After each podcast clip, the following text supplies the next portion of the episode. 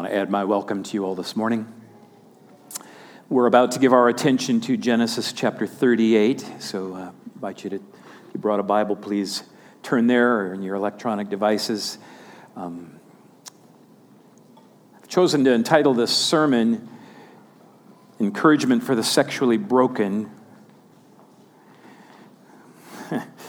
um,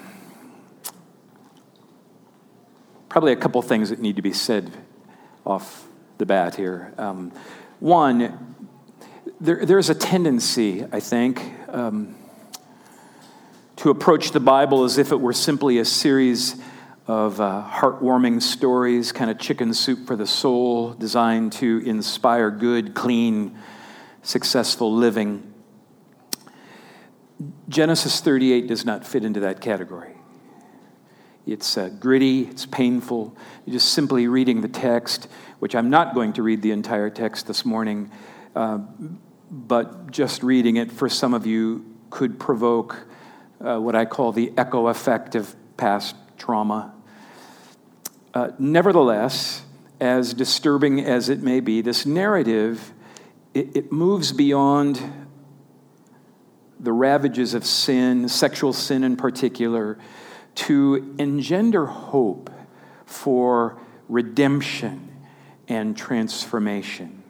It is a testimony of the fact that God is bigger than our brokenness, and at times, God even God asserts himself even through our evil thoughts, evil words, evil actions in order to accomplish purposes that we had really no idea that he was going to do that. The second thing that should be said um, given the world that we live in, given our nature, uh, to some degree, sexual brokenness affects each and every one of us. It is an issue of massive, pervasive, multi layered proportion. And because of that, it's really impossible to address um, every category. So, my objective is to limit myself to the text of Genesis 38. Hopefully, that's all right with you. But my goal in this sermon is to encourage you. And my prayer is that God would assert his power and his providence, and he would fulfill his promise to take us in our brokenness and redeem our brokenness and transform us into a company of peoples. That's the, the banner over this sermon series. God is making broken people into a company of peoples. That is a community, a congregation, a church that grows up into the fullness of Jesus Christ together. So, um, the message of Genesis 37 through 50, that's what we were looking at up till Christmas, is that God is shaping a people for his glory and for the blessing of the nations. And he enters in sympathetically uh, to the totality of human experience. There's not some categories that he moves in and others that he doesn't. And, and, and the, the way I think that encourages us, at least it should encourage us, these, these texts, is that God sees you and He knows you and He loves you. And God is with you. And in Christ, according to Genesis 38, God redeems both the wayward and the wounded. And this morning, our Lord Jesus Christ invites both the sexually immoral and the sexually betrayed to turn in his direction to him.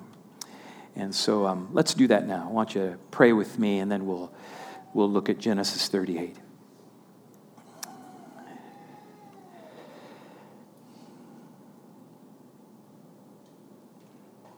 We're so introspective at times, Lord, so self conscious.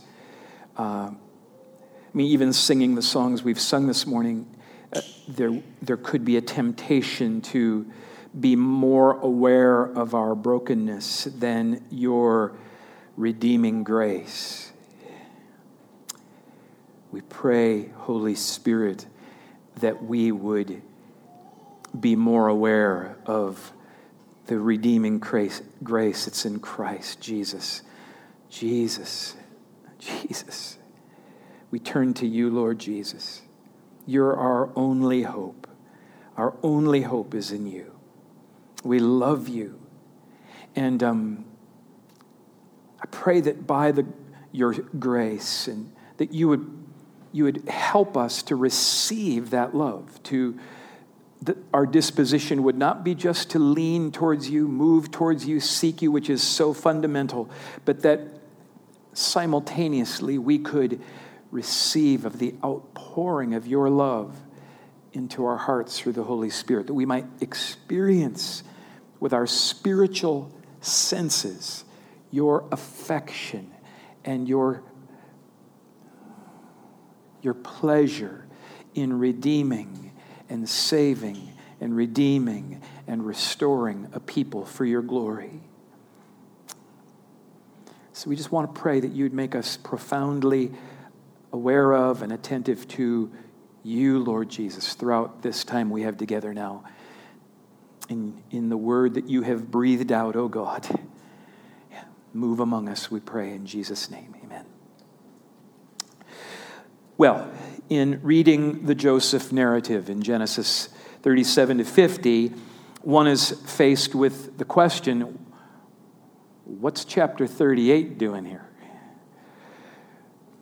But these 14 chapters are not solely about Joseph.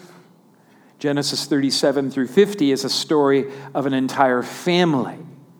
A family that has been torn apart by favoritism and pride and envy and hatred and conspiracy and lies.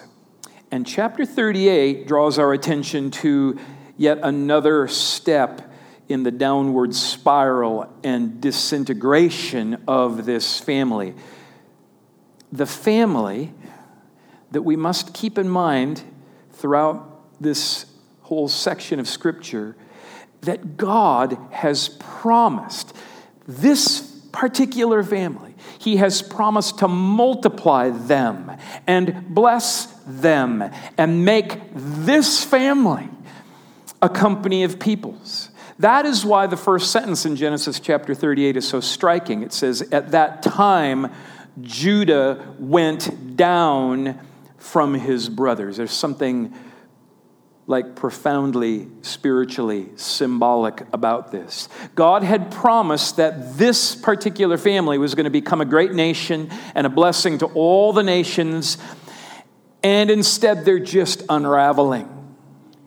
And Judah, in particular, had no interest in being part of God's plan for this family. And so he went down away from his brothers, away from the family.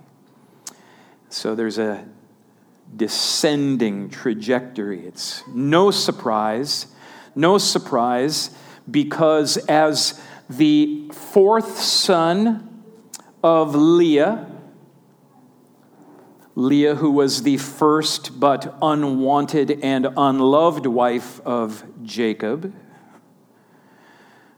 Judah's grandfather Laban had resorted to Sunday, we'll use football terminology, he trickeration in order to offload Leah onto Jacob. And Jacob showed Leah very little, if any, love or affection. According to Genesis chapter 33, the second rate status of Leah and her sons, her four sons, is just amplified as Jacob makes his, his personal preference very cruelly obvious. He, as he's worried about this violent reception by his brother Esau, Jacob uses Leah and her sons as human shields to enable the escape of Rachel and Joseph, should that have been necessary. And, and really, it's on account of things like this. It, it's, it's those, those kinds of experiences that um, I think it's safe for us to assume that Judah carried around a bit of relational and um, emotional baggage. And so rather than live like some second class citizen on the fringe of the family, uh, fringe of this family of blessing, Judah up and leaves. Or maybe, as I said, he down and leaves. He goes down from his brothers. And perhaps you can sympathize I mean, we, we could sympathize with him, right? It's really hard to find fault with this decision. I mean, how long do you remain with a family this messed up and this broken? How long could you stay with a father like Jacob if you happen to be anybody in the family other than Joseph? Perhaps you can think of someone who has tried to make a clean break from their past for exactly the same reasons. Maybe you have at some point or another sought to do this. Had enough of this family, had enough of this town, had enough of these friends. And so there's a departure, there's a separation. Now, certainly there, there are circumstances, there are times, situations when moving out, moving away from a very unhealthy situation may be wise, may be necessary. But in this case, in this case, the problem with Judah's situation, it, it, he's not simply turning his back on his family. He, Judah is intentionally, self consciously turning his back on God and God's promise, God's purpose, God's plan for this family. And so, what he does is he immerses himself in the Canaanite world where he finds a new friend named Hira, and he finds a wife, and he engages in a new community, whole new set of relationships. And, it, you know, it's right, it's right in that truth all by itself that Moses is telling a cautionary tale to his original audience. You see, there's, there's this great danger when one assimilates oneself into the fabric of a godless culture. It's hard to be in and not of a sinful group. And then after leaving his family, Judah, I mean, it's, it's the worst case scenario. He just rapidly becomes enmeshed in false worship and personal wickedness and all the social evils of that particular culture. Now, it's also important to register that Judah's descent into darkness was not just because he's you know drinking so deeply of the attitudes and the ideas and the, the lifestyle of his Canaanite neighbors. Judah's clean break approach didn't fail because he chose like the wrong new situation. The reason it failed is because the problem with the clean break approach is you can't make a clean break with yourself, right? You can take yourself out of a situation, but you can't take your personal pathologies with you out of that situation. You take them with you wherever you go. So Judah, as we've already seen, is, I mean, he, he shows evidence of being a natural leader. After all, you know, it, it takes a certain measure of, I suppose, charismatic influence to effectively unite 10 brothers of different mothers on a plan for a profit making disposal of their brother Joseph. That, that, that's a gift. Problem is, as Judah's own new family in the new world implodes, he inevitably is perpetuating and exacerbating the very same brokenness he had learned from his father Jacob. Here's what I mean. Let's start with sexual brokenness. Father Jacob, Father Jacob's sex life was characterized by minimal restraint. He, he juggled relationships with four wives, for goodness sake. Likewise, Judah asserted minimal discipline over his sexual desires. He shows no discernible respect or restraint when it comes to the pursuit of a wife in his new community. Look now at Genesis 38 1 and 2. It happened at that time, the time when Joseph was being taken down to Egypt, that Judah went down from his brothers. Joseph went involuntarily, Judah went voluntarily down. And turned aside to a certain Adullamite whose name was Hira. There's his new buddy. And there Judah saw the daughter of a certain Canaanite whose name was Shua. He took her and went into her. Now, Moses uses this expression, the same expression, took and went in. He uses that throughout Genesis when describing lustful desire and transgression. I mean, we're not even told her name. She's just the daughter of a certain Canaanite named Shua. So to Judah, she's just an object. She's just a receptacle for his desires. And like his dad, Ju- Judah was a broken lover and husband. And as a parent, he was broken and disengaged and distant. Look at verses 2 through 5. So Judah saw the daughter of a certain Canaanite whose name was Shua. He took her and went into her, and she conceived and bore a son, and he called his name Ur. She conceived again and bore a son, and notice now, she called his name Onan. Yet again, she bore a son, and notice, she called his name Shelah. Judah was in Kazib when she bore him. So Ur, spelled backwards in the Hebrew, means evil. That's the name he gives to his first son. It's quite a statement, don't you think? Uh, an expression of mocking rejection of the faith of his fathers. Names his first son evil, Hebrew backwards. And though Judah does name his first son, it's noteworthy that his unnamed wife is the one who names his second and third sons. Fatherly participation in naming children was at that time and still is an indicator of a vital relational involvement, right?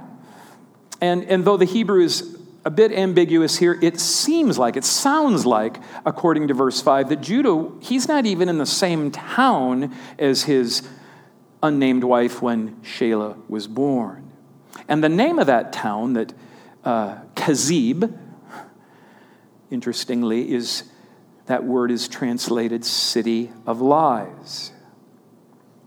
Fitting location for a man whose history and family culture was characterized by lies and deceit.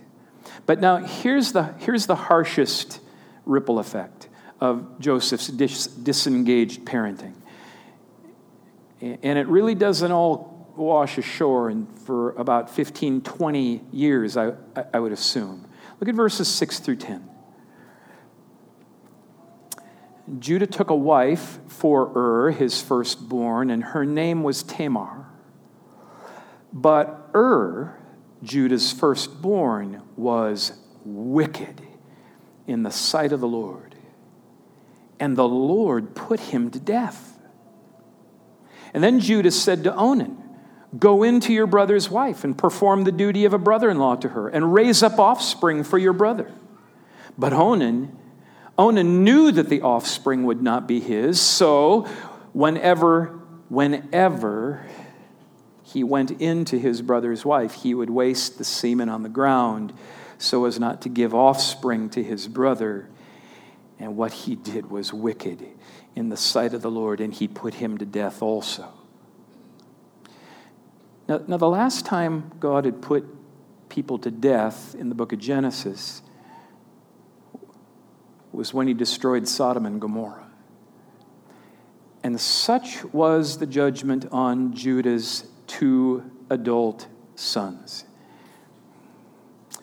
And as a result now of their horrific wickedness, the entire family line of Judah is in jeopardy.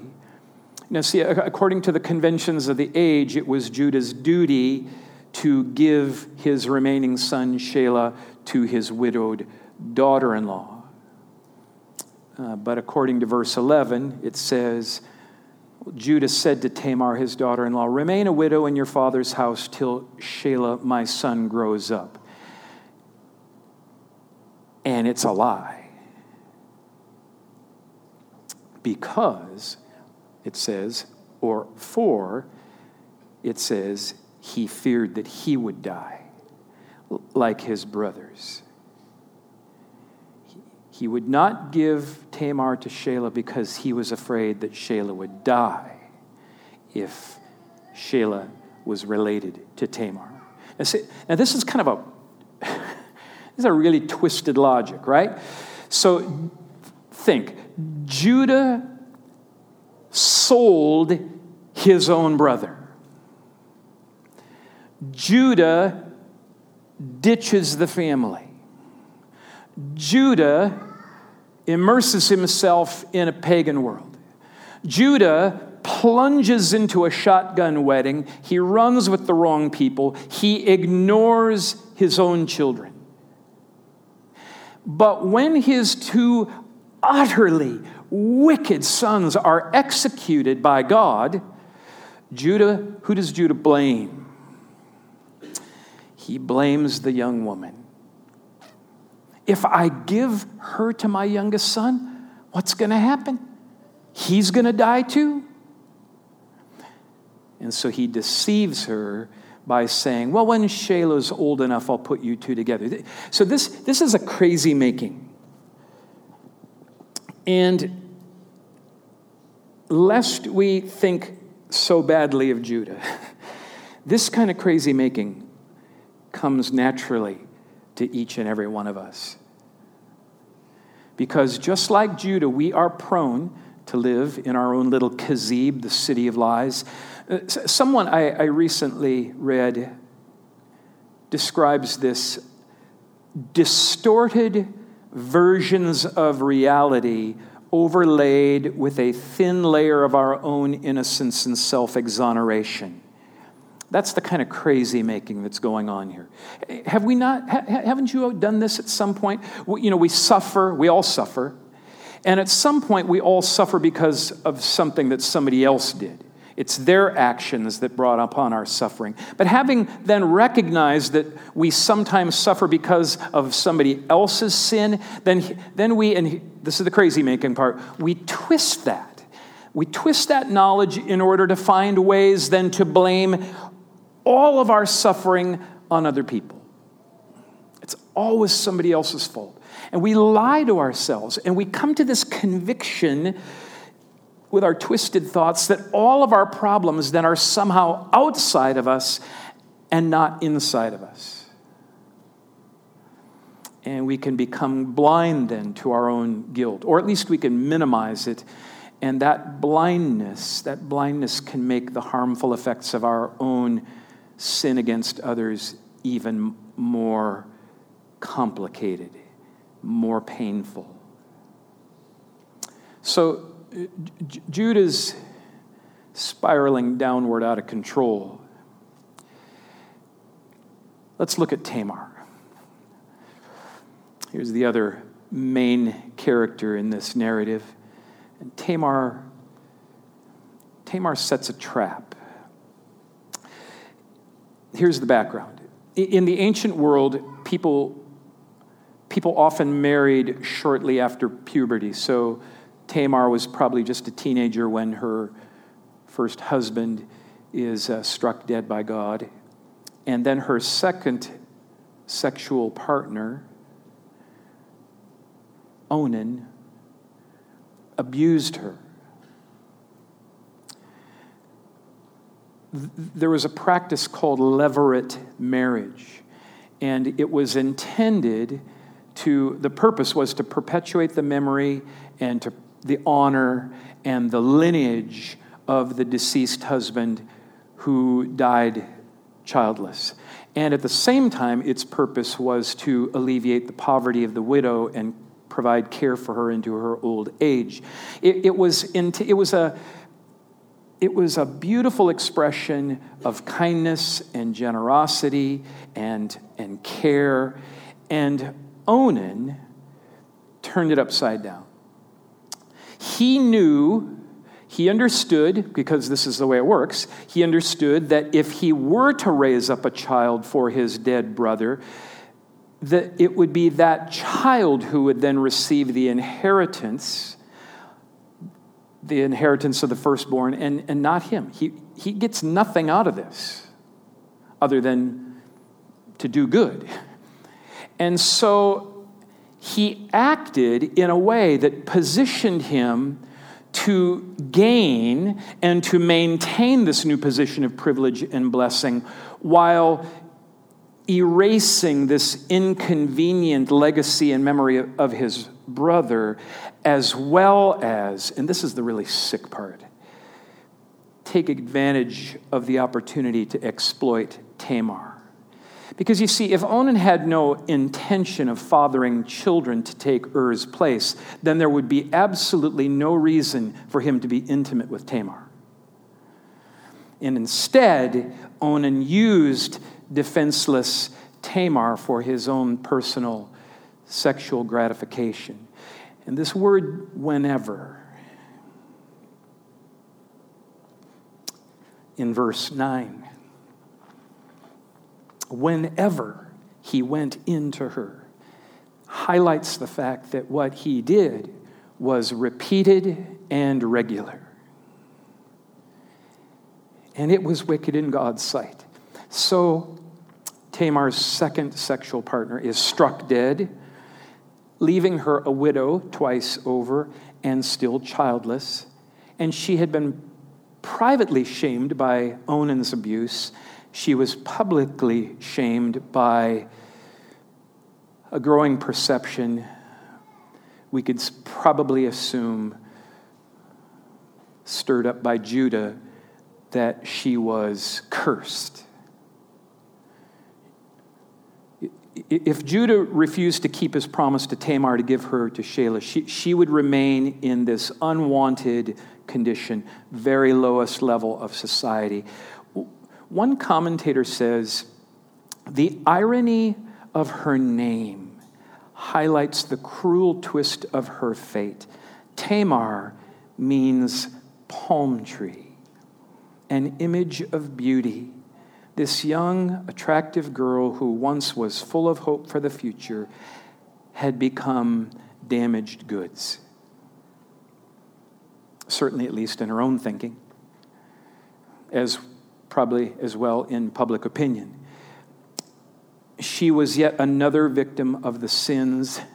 Think of this Tamar is another victim of the sins of the members of the family God had chosen.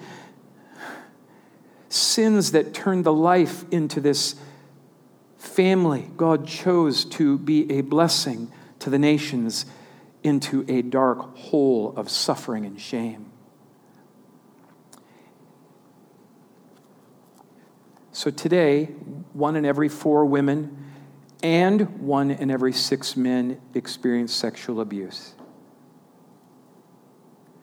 And uh, as is so often the case, as in Tamar's case, uh, these situations are caused by or made worse by parents, family members, sometimes even fellow Christians. Many, many people are deeply affected by terrible circumstances that leave them feeling like damaged goods. many have been betrayed by those who were supposed to protect them. And so Tamar was trapped in this dark circumstance. And, and when it became obvious uh, to her that Judah had no intention of keeping his promise, then she set her own trap. If Judah was going to deceive her, then she could deceive him too. And, that, and that's really the way of Jacob's family, right? That's the Jacob's sons. Deception. It's the way they operate. Now, apparently, Judah's sexual appetite was a matter of common knowledge. So, according to verse 12, as he heads out on, you know, I guess it's like a business trip at sheep shearing time, probably something of a cultural equivalent of student trips to Florida on spring break. Um, Tamar seems to understand that all she needed to do was be there and be available. And so she plays the part of a prostitute and she negotiates for Judah to leave his signet, his cord, his staff until he could make payment. Um, in other words, she, she secured the ancient equivalent of Judah's wallet, complete with driver's license and credit cards.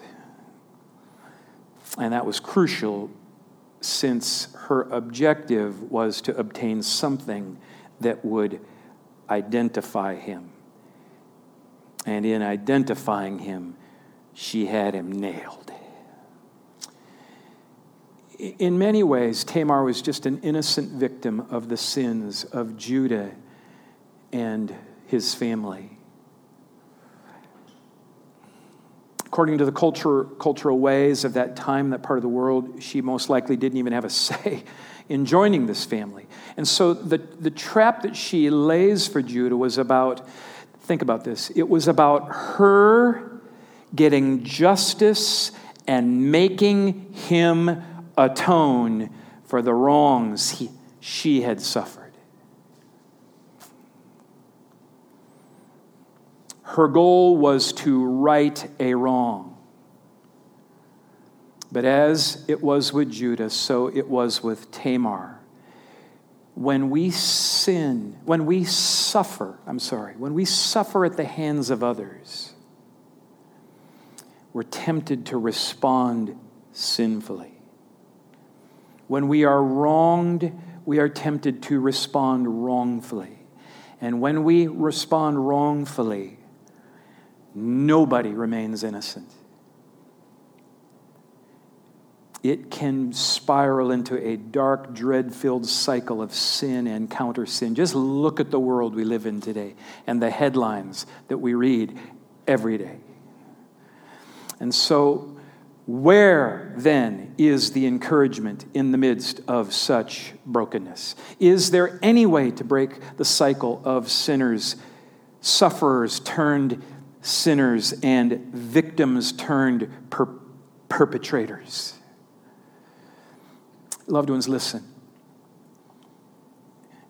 God is at work to make a broken family into a harmonious, worshiping community to bless the nations. This promise will be fulfilled. Jesus is building his church, and not even the gates of hell can stand against it. And the encouragement does not come from anybody already caught up in the sin cycle. Someone from the outside had to break in and arrest the vortex of sinful action and sinful reaction. So it's really fitting. Remarkably, at the end of Genesis chapter 38, it, it ends, the narrative ends here with the birth of twins, one whose name was Perez, which means breach, which also means breakthrough. And similarly, here in these personal narratives of Judah and Tamar, there is the ending of a twin breakthrough for Judah and Tamar. Listen, Judah's breakthrough be- begins with a rumor. A rumor in verse 24. Here's what it says About three months later, Judah was told, Tamar, your daughter in law, has been immoral. Moreover, she is pregnant by immorality. Now, here's something to pay attention to. It's, it's this very, it's the very heart breaking report, news, which becomes the actual occasion for all the brokenness in Judah's heart to start coming out. That's an instructive thing for us. And so, and Judah says, Bring her out and let her be burned. You see how eager Judah is to get rid of her, to be done with her? He is still blaming her for everything that was wrong. He's still blaming her for everything that was hurtful in his life. Burn her. Then Shelah can get married. Problem solved. Family might even survive. And yet, Judah is completely blind still to his own brokenness and his own hypocrisy. You know, he's the one who had been with a prostitute just three months earlier. His good old pal Hirah knew about it. Probably all the residents of Enaim knew about it. L- listen carefully.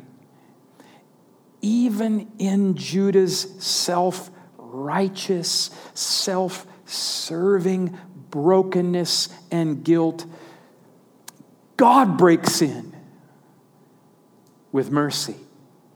Look at verses 25 and 26. As she was being brought out, she sent word to her father in law By the man to whom these belong, I am pregnant. And she said, Please identify whose these are the signet, the cord, the staff. And then Judah identified them.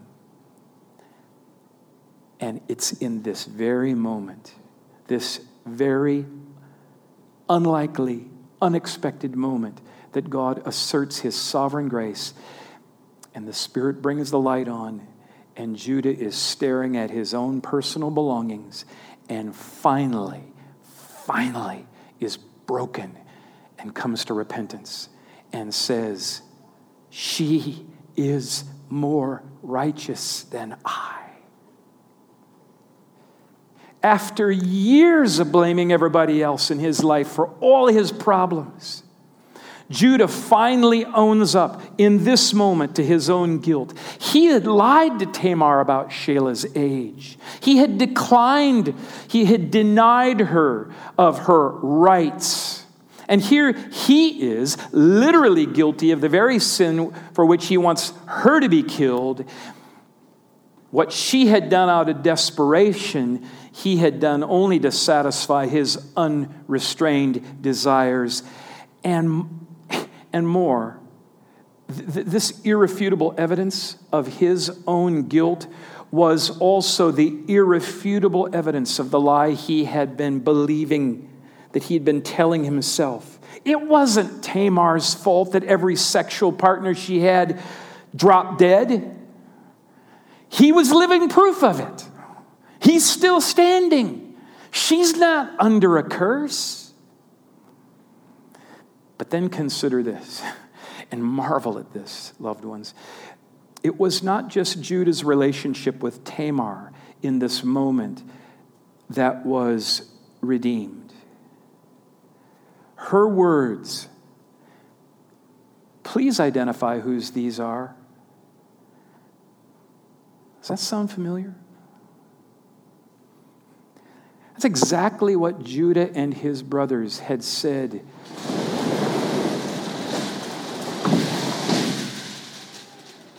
Those are the exact words Judah and his brothers had said to Jacob when they brought to him Joseph's bloody robe.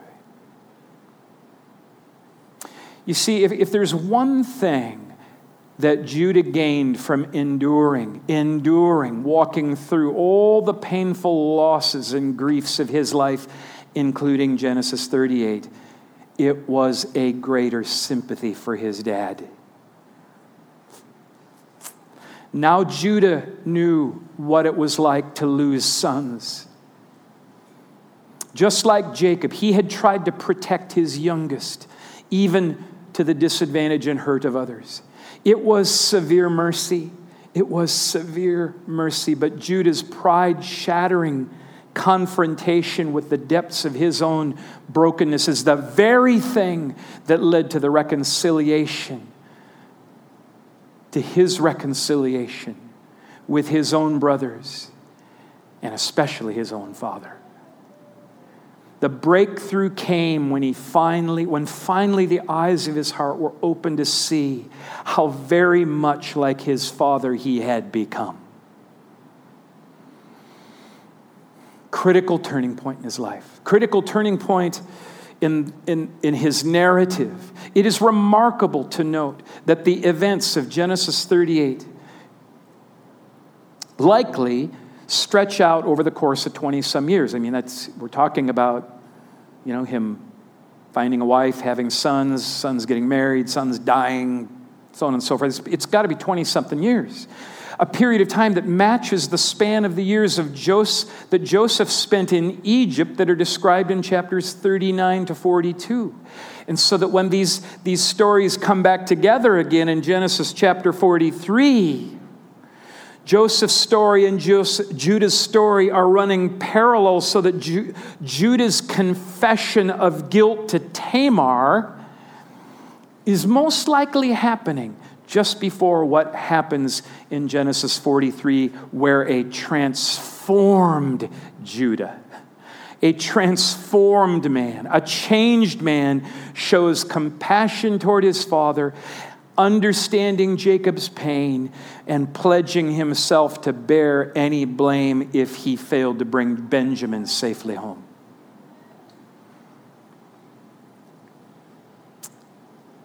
It was important he walked through that storm.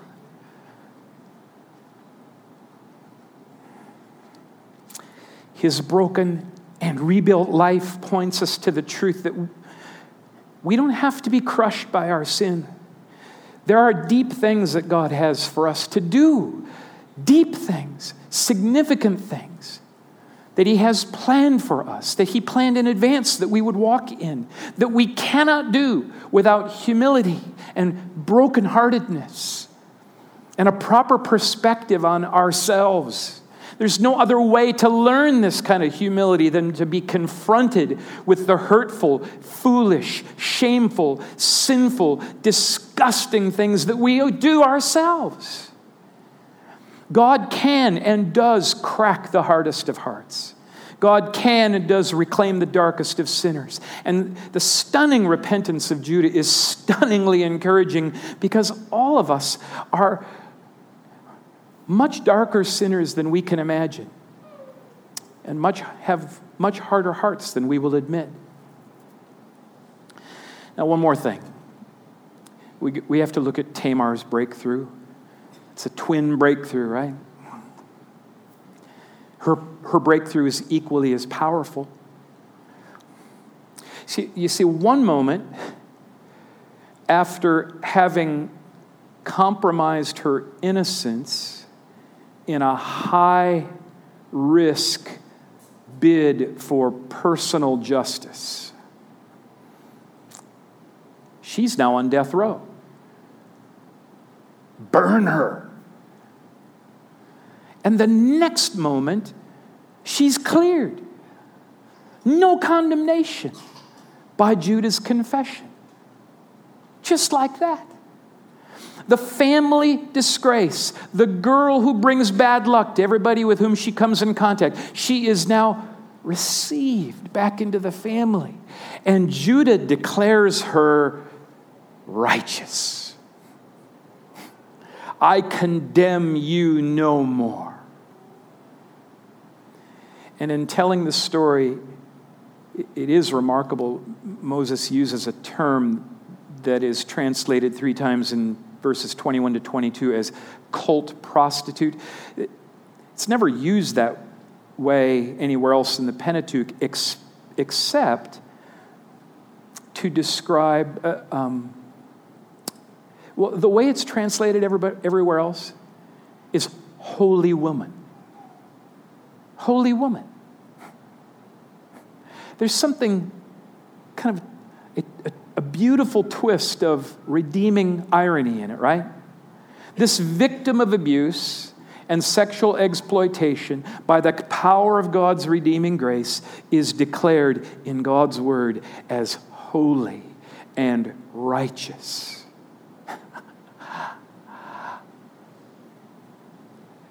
And further, Tamar's breakthrough placed her in the very center, at the very center of God's saving purpose to make a broken family into a company of peoples, a spiritual community of all nations.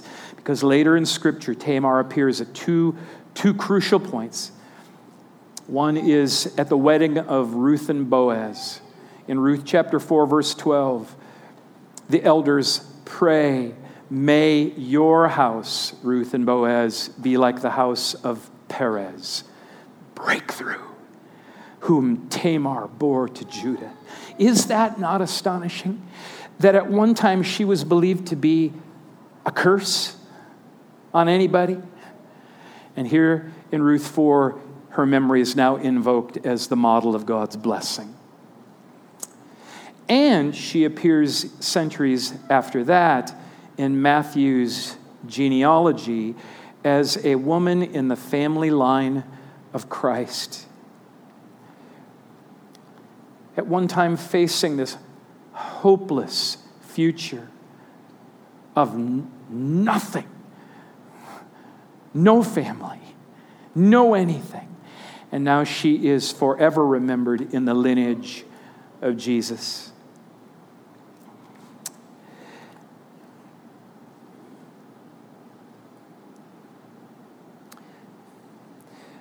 We're all damaged goods.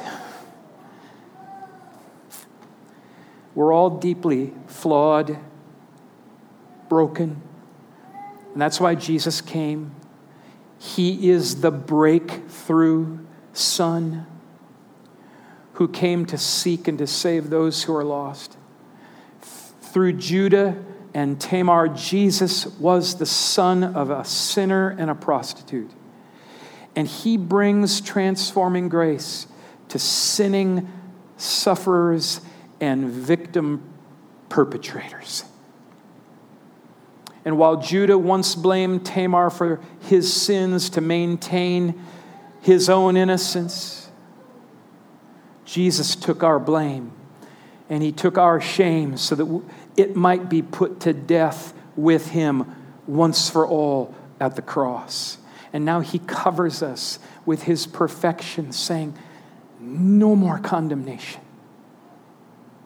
I count you righteous.